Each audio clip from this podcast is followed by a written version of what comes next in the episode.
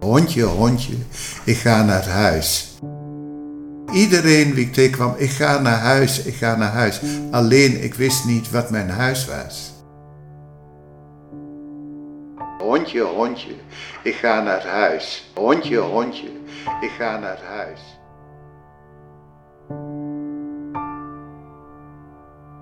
Het zou bijna vijf jaar duren voordat Herman de deur van het sanatorium in het Gelderse Zevenaar achter zich kon laten.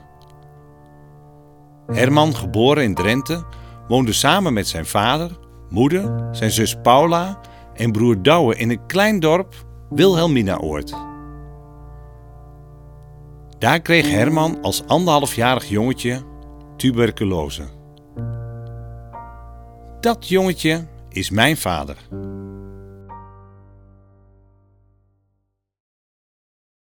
Maar voor we verder gaan, wat is tuberculose nu eigenlijk? Ik belde met Niesje Jansen van het Tuberculosefonds. Zij is verpleegkundig consulent en ze weet alles van tuberculose. Ja, met Niesje. Ja, tuberculose is een infectieziekte veroorzaakt door een bacterie, Mycobacterium tuberculosis.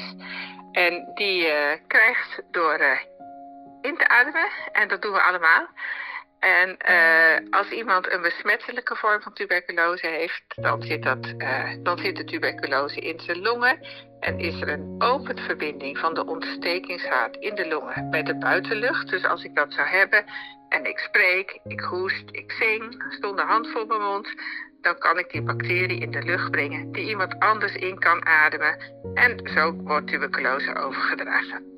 Nou, tuberculose is een ziekte die al heel erg lang bestaat hadden, nou, eh, voor de jaartelling eh, hebben ze skeletten gevonden waarin ze eh, afwijkingen vinden waarvan we nu weten dat dat tuberculose is. Dus dat kennen we al heel erg lang. En eigenlijk kunnen we dat pas goed behandelen sinds, ja, grofweg gezegd, na de Tweede Wereldoorlog. Als je het had, dan ging je in die tijd meestal naar een herstellingsoord, een sanatorium om te kuren. Want rust, reinheid, regelmaat en gezonde lucht was in die tijd de remedie. Sommige TBC-patiënten verbleven jaren veelal liggend in het sanatorium. Een eenzaam bestaan. Kinderen die moesten kuren waren langdurig gescheiden van hun ouders. Bezoektijden waren beperkt en bovendien was de reis er naartoe vaak kostbaar en tijdrovend. Al langer was ik benieuwd hoe mijn vader nou precies besmet is geraakt.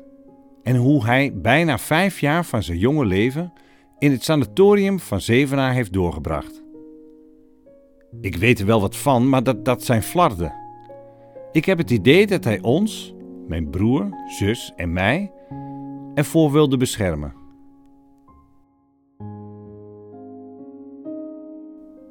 Maar toch, daar zaten we dan. Op een maandagochtend zat ik samen met mijn vader aan de keukentafel in mijn ouderlijke huis te Gendringen. Klaar voor antwoorden. Een gesprek. En ik vroeg mijn vader hoe hij nou besmet is geraakt. Dat is jouw geboortehuis? Ja. Maar hoe, uh, en hoe zag het gezin er toen uit? Je vader, je moeder? Vader en moeder, Paula, Herman en Douwe. Achter, de, achter het huis waar wij woonden, eh, daar zat een timmerwerkplaats, Lux. En daar werkte mijn vader voor die timmerman. En in die tijd wist hij dus niet dat de, de tuberculose überhaupt bestond. Hmm. Dat zal daar in de regio wel heel sterk zijn geweest. Maar hij heeft een vloer eh, eh, eruit moeten halen bij iemand die tuber aan tuberculose is gestorven. Mhm. Dus hij heeft die hele vloer uh, eruit gehaald en weer vernieuwd. En toen is hij na de tijd heeft hij mij besmet. En, en zichzelf. Nee. Maar jij bent toen besmet, maar toen was je hoe oud? Kan het anderhalf zijn. Anderhalf jaar, peuter. Peutertje. Eh, in die tijd, dus, dus je vader bes- eh, is, is er besmet. Dat is, hoe, ja, eh, hoe hebben ze dat dan? Is, werd, werd hij ziek? Moest hij hoesten? Moest Ja, hoe zijn ze erachter gekomen? Ja, dat is voor mij, zeg maar, kan ik dat niet zeggen hoe ze erachter zijn gekomen. Nee. Maar zeer waarschijnlijk is, word je dan heel erg moe. Hmm. En begin je te zweten. Dus je, het lichaam begint te vechten tegen de, met koorts tegen de ziekte. Ja, En veel hoesten. En op deze manier dat hij niet meer vooruit kan. En omdat hun in dit gebied wel mensen wisten die tuberculose hadden. En dat dan die arts wel eh, wist wat het was. Alleen mijn vader wist dat denk ik no- nog niet zozeer. toen nog niet. het- Nee. nee. Dat het zeg maar zo erg en besmettelijk was. Want als hij het had geweten, had hij die vloer daar niet vervangen. Nee, logisch. Nee. Zeg maar, eigenlijk kun je die baas, die wist wel dat die man was overleden aan tuberculose. Want in zo'n dorp weet je eigenlijk Ja, weet je alles. wat er aan de hand is. Zo. Maar die heeft hem dan daar die vloer laten vervangen. Ja, en dan heeft hij in de tussentijd eh, mij besmet.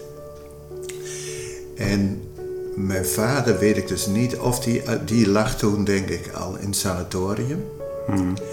En ik was besmet. Ik ben nog in Groningen in het ziekenhuis eh, terechtgekomen, een tijdje.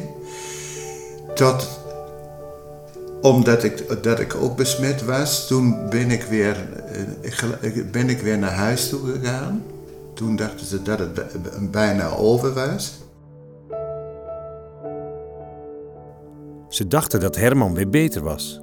Maar toen gebeurde er iets onverwachts. En toen ben ik met, met mijn zus Paula, eh, die paste op mij op, die was een jaar ouder, dus ik was zelf anderhalf. Is met me gaan wandelen, maar daar kwam er een, een voor die tijd zo'n v- een vrachtwagentje, wat ze toen een vrachtwagen noemden, niet al te groot. En daar ben ik zo bang voor geworden dat ik me los heb gerukt en ben in de vaart terechtgekomen. Dus ik ben daar. eh, Toen was het winter of zomer? Of? het was in de zomer, ja. Ja, zomer. Oh, ja. En dan ben ik in die vaart en die was wel zo diep, daar kon ik in verdrinken. En toen is Paula snel naar de werkplaats eh, ge- gerend. En toen i- is die, die nog een knecht van, van die Lux, die heeft in het water heeft me daar uitgehaald. En van die tijd af hebben ze toch gemerkt dat bij mij de tuberculose niet is afgelopen. Dat ze eigenlijk na een tijdje, dat ik zo ziek was, dat ik dan ook naar Zevenaar. Herman ging dus ook, net als zijn vader, van Drenthe naar het sanatorium in het Gelderse Zevenaar. Later is het overige gezin dichtbij gaan wonen in Ulft, zo'n 30 kilometer van Zevenaar. Dus haar opa heeft er, of En- jouw opa heeft er dan voor gezorgd dat ze in, En, in mijn, Ulft kwam. en, ja, en mijn moeder die had zo weinig geld. Die kon eigenlijk doordat het geld, geen geldgebrek had, kon ze dus eigenlijk niet vaak naar Zevenaar komen. Dus zeg maar in die periode heb ik mijn vader misschien, of mijn moeder, is twee keer of drie keer in het jaar bij mij geweest. Twee à drie keer per jaar is in de tijd van nu bijna niet voor te stellen. Maar je moet je bedenken, dit speelt zich af in de begin jaren 50. Het land was in opbouw na de Tweede Wereldoorlog. Alles wat nu vanzelfsprekend is, was het toen nog niet of in beperkte mate. En ja, met geld is veel op te lossen. Maar dat was juist een van de problemen, dat was er niet. Naast het bezoek van zijn moeder kwam er weinig bezoek. Eventuele broers en zussen mochten in die tijd niet komen in angst voor besmetting. Die hebben we nooit heb ik nooit gezien. Ik kon me ook geen. Ik kan ze me ook niet meer herinneren toen ik jaren daar eh, heb, ben geweest, want ik ben anderhalf. Ja. Dan zie je, wel, eh, zie je wel kinderen om je heen, maar weten niet, uiteindelijk niet wie het zijn. Nee, precies. Want je kent ze niet. Maar je, je- toen je daar lag, wist je wel dat je broers en zussen had? uh, niet bewust hebben. Nee, niet, bewust. Jouw leven was eigenlijk in het ziekenhuis, want ja, vanaf ja. anderhalf kun je natuurlijk weinig. Ja. Zelfs zijn vader, die in hetzelfde gebouw lag, zag hij weinig. En mijn vader, zeg maar, die lag misschien uh, eh, 200 meter verder in het gebouw.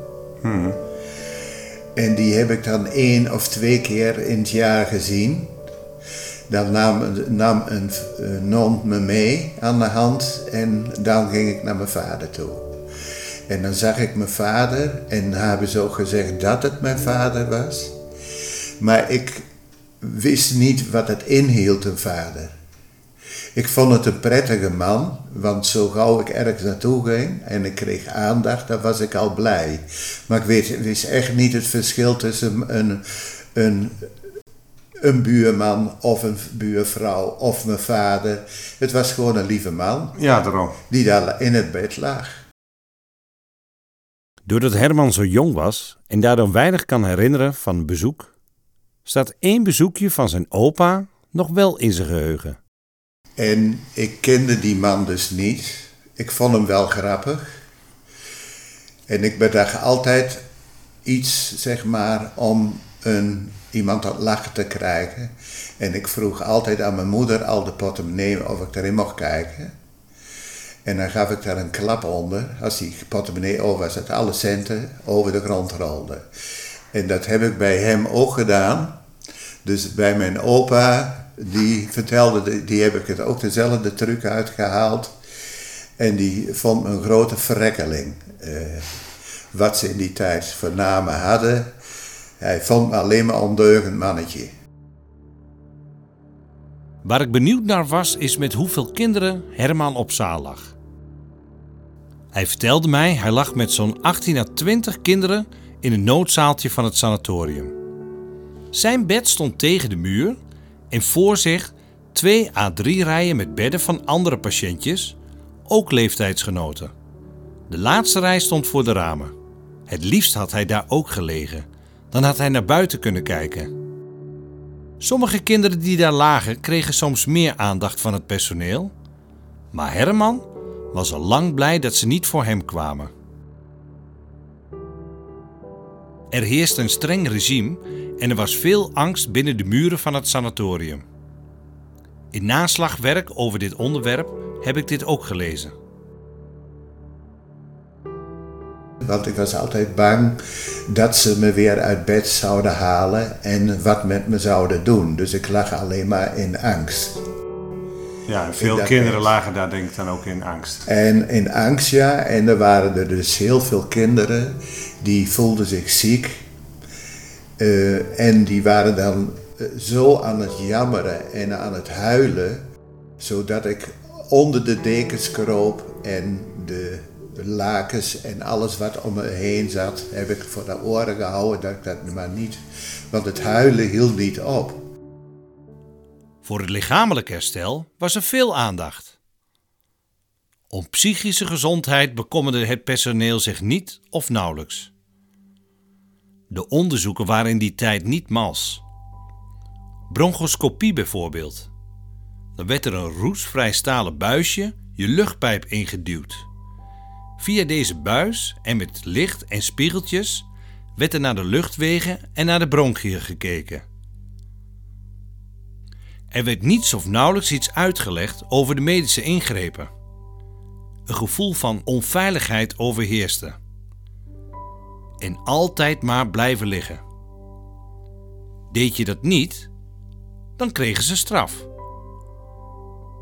Of er werd gedreigd met medische ingrepen die ze al dan niet bij je zouden uitvoeren.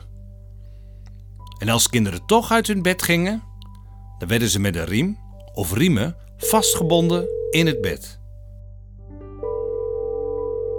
Ja, wat men toen vooral deed, is zorgen dat mensen geen andere mensen meer besmetten.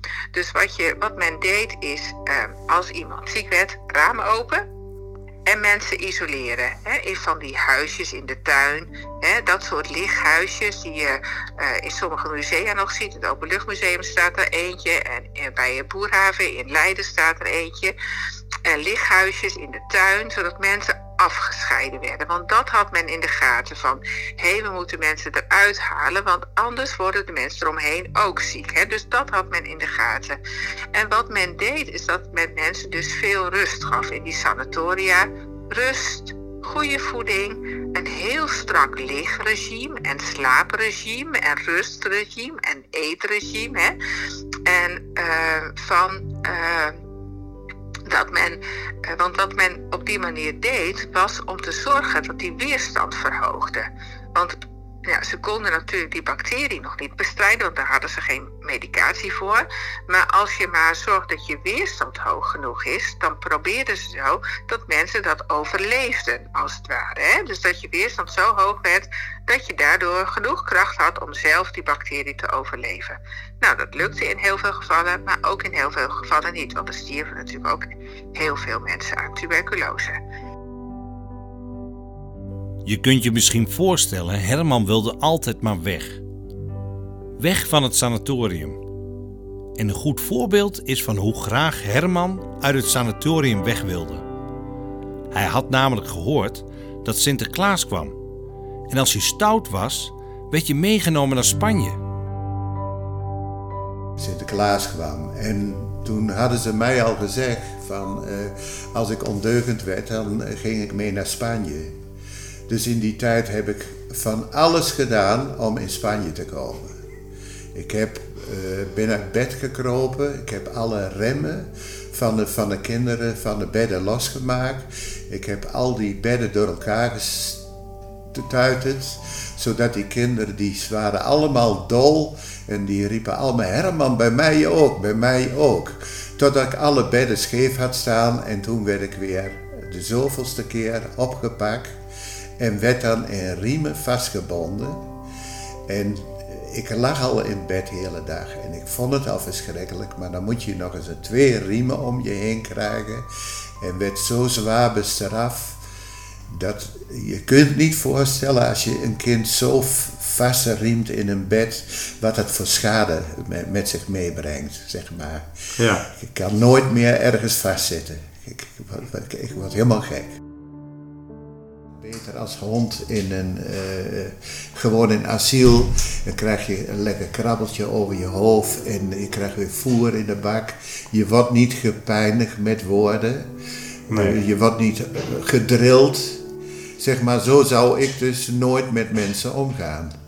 Nee, zo precies. Niet. Ik heb precies geleerd, in het sanatorium heb ik dat geleerd. Zoals je in een leven niet moet zijn. Mhm. Het heeft me zo gevormd dat ik heel streng ben voor mensen om me heen, dat je die geen kwaad aandoet. Ook mijn vader, die zeg maar, die hetzelfde sanatorium zou haast denken van, ze hadden mij toch naast elkaar kunnen leggen. Dat hij een beetje, dat ik, hij mij beschermde. Ja, precies. Alle termen die, je, die ik kende uit het ziekenhuis wist ik helemaal niet wat die betekenden, maar ik had ze gehoord. Dus je gebruikte dat langs je maatjes in het ziekenhuis gebruik je dezelfde woorden die ze tegen jou gebruiken. Ik heb ook wel tegen die kinderen, en als je die mond niet dicht houdt, dan zal ik ook een stuk van je been opereren. Maar dat hebben ze mij ook gezegd. Dus je was daar dan mee bezig. Ja. En dan dacht je daar indruk mee te maken. Maar ik weet wel dat het geen invloed had op mijn, op mijn kameraadjes die langs me lagen. Nee, die zaten eigenlijk in hetzelfde. Ja, en als een kind huilde, en ze hadden gezegd, die gaat op vakantie. Die is dan eigenlijk, hebben ze dan op het laatste moment weggehaald, want die waren eigenlijk aan het overlijden. Ja. Die waren uitgehaald. Als ik het erover heb, dan, zeg maar, dan gaan de rillingen nog wel door mijn lijf heen. Van, ja. van die, want ik, net of de spanning dan uh, ja, sterk terugkomt. Ja, precies. Terwijl die, die, die mensen die er toen verzorgd hebben en geleefd hebben, die, ja. die zijn in principe, ja, die zijn er allemaal niet meer. Ja. Er zijn maar weinig leuke dingen die ik uit deze periode heb mee kunnen nemen. Eh, die keren die ik dan zeg maar met kerstmis naar mijn vader mocht, dan namen ze me mee. Of met Pasen, een van de twee. Dat kan ik me niet herinneren, want Pasen had voor mij. Eh, wat ik nu weet, wist ik ook niet wat Pasen was. En ik wist ook niet wat kerstmis was, want er was niets versierd. Dus ik wist ook met die naam niets te doen. Het was meer voor die alleroudste, zoals van mijn vader. Dan werd er nog wel eens een mis opgedragen. En dan konden ze met bed en al of naar buiten. Of kwamen ze dus een priester. Mhm. Maar wij hebben nooit eigenlijk uh, het meegemaakt. Dat ze een toneelstukje hadden. En die hadden ze ons in bed geleerd met, met jongens die bij die op, bij de, op die afdeling lagen, hadden ze geleerd, moesten wij een kerststuk opvoeren. Ik weet wel dat ik als, als, als enig zinnetje hoef te zeggen, kijk, daar staat een ster. Laten we gaan. Maar ik kon, ik kon, het, niet, ik kon het niet uitspreken, want er zat een, een, een grappige man in de zaal, die zat bekken te trekken naar mij. En die zat uh, zo'n bekken te trekken dat ik dat ook naar hem deed. En ze hebben gevraagd, Herman, Herman. Maar ik heb niet geluisterd. Ik had alleen die aandacht naar die ene man. Maar mijn taak kon ik niet meer uitoefenen, omdat hij... Uh, dat hij flauwkullen was. Die was het zo aan flauw dat hij me de aandacht had getrokken. En dat vond ik alleen interessant. Ik had ook geen normaal gedrag. Ik wist niet wat ik moest doen. Ik vroeg me ook af of er speelgoed was.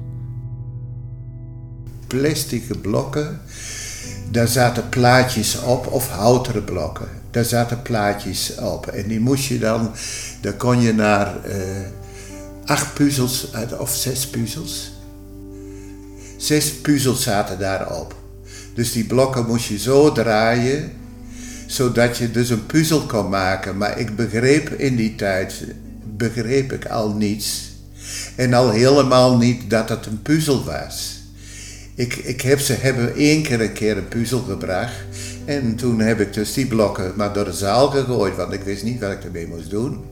En van die tijd heb ik nooit geen speelgoed meer gekregen. Dankzij nieuwe inzichten en behandelmethoden kwam er een dag dat het beter ging met Herman. Het laatste jaar dat ik in het sanatorium was, ben ik eigenlijk het eerste patiëntje geweest wie ze aan de, aan de longen konden opereren.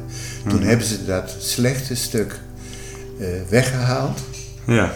En toen heb ik nog een tijd lang in een kamertje gelegen met hele warme lucht, met ventilatoren waar ik in moest ademen.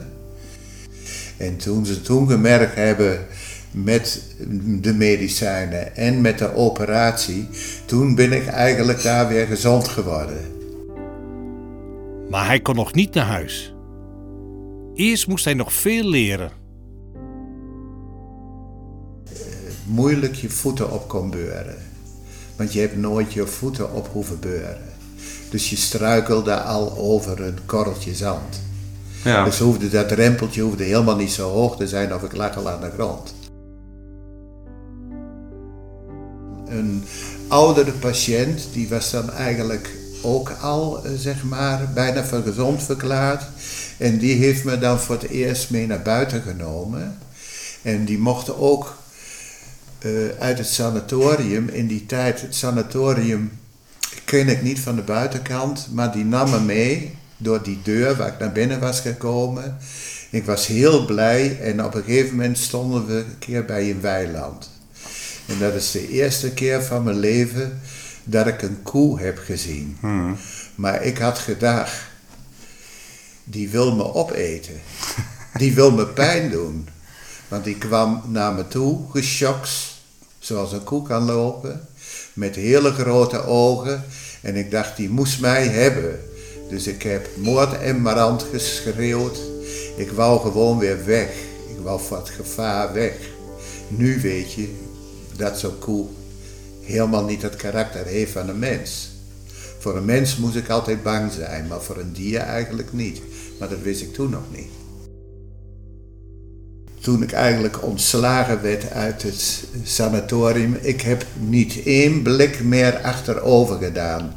Ik heb niemand meer wat gezegd. Ik heb alleen maar vooruit gekeken. Niet meer terug. Als ik maar weg was, waar ik terecht kwam. Het wist het niet. Maakte me niet uit als ik maar weg was. Eindelijk geen gehaal meer aan mijn hoofd.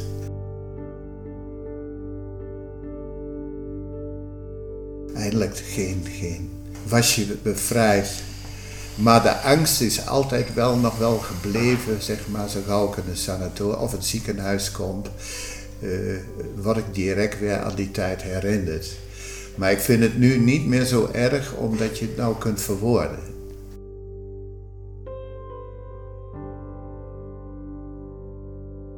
En dat ik weg kan gaan wanneer dat ik wil. Ja.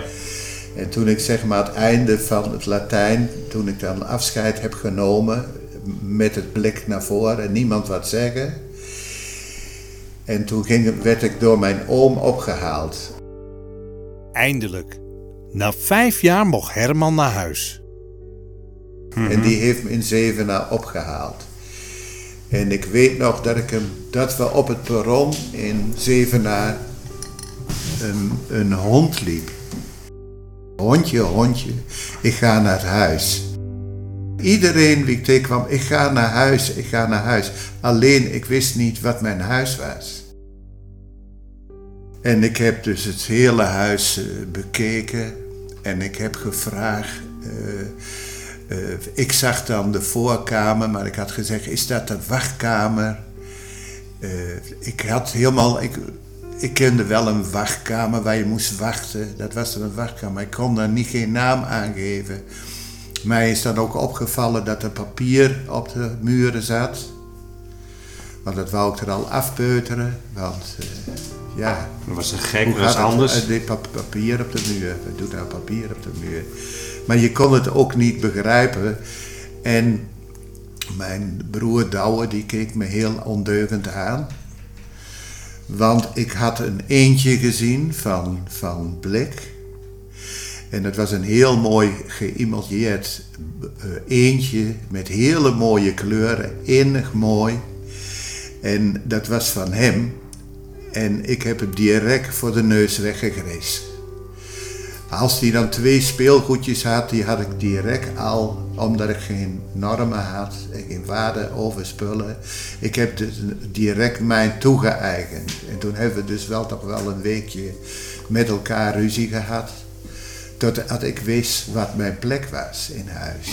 Ja, precies. Ik wist dus niet. Ik heb alles gezegd, alles was van mij. En ik weet nog wel, dat ik mijn broer niet kon verstaan, want die sprak dialect. En ik sprak ABN. En ik heb tegen mijn moeder gezegd, wat ze me na de tijd gezegd, wat praat die jongen toch raar.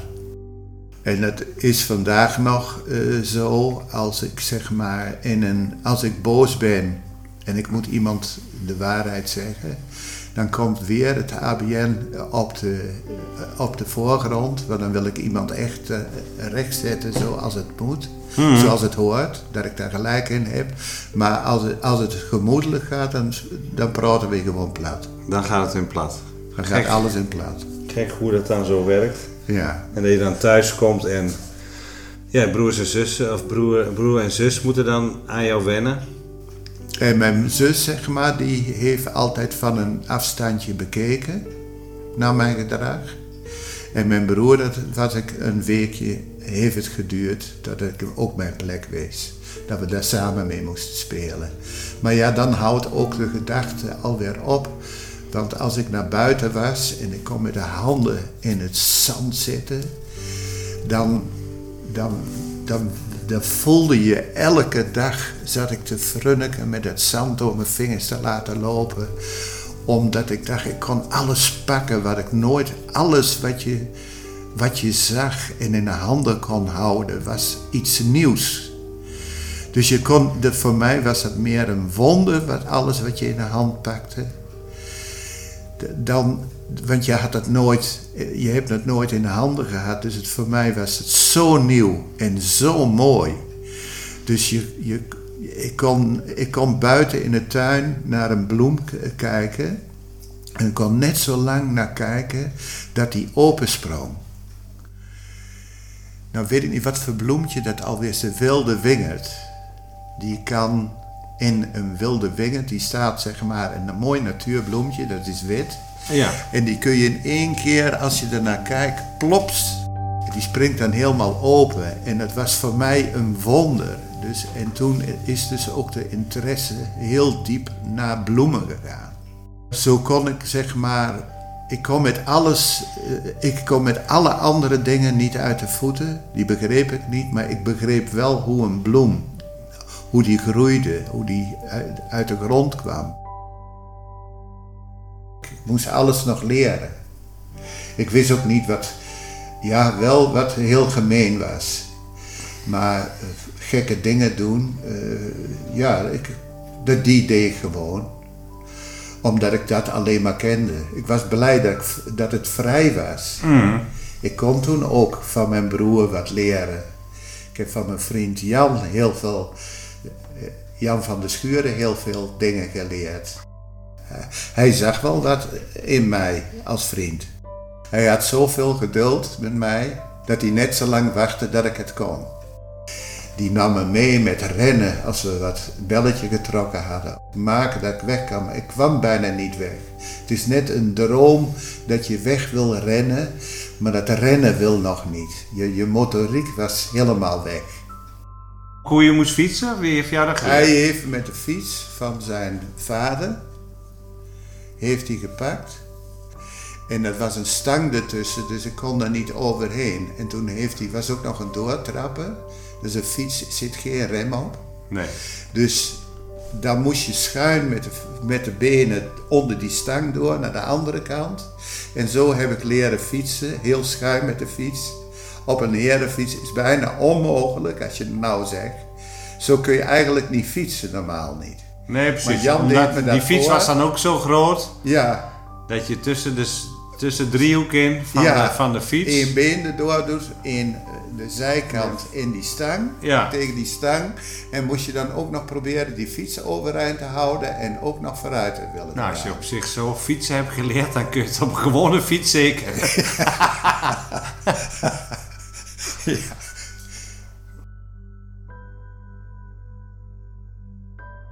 Daarna is het leven gelukkig verder gegaan.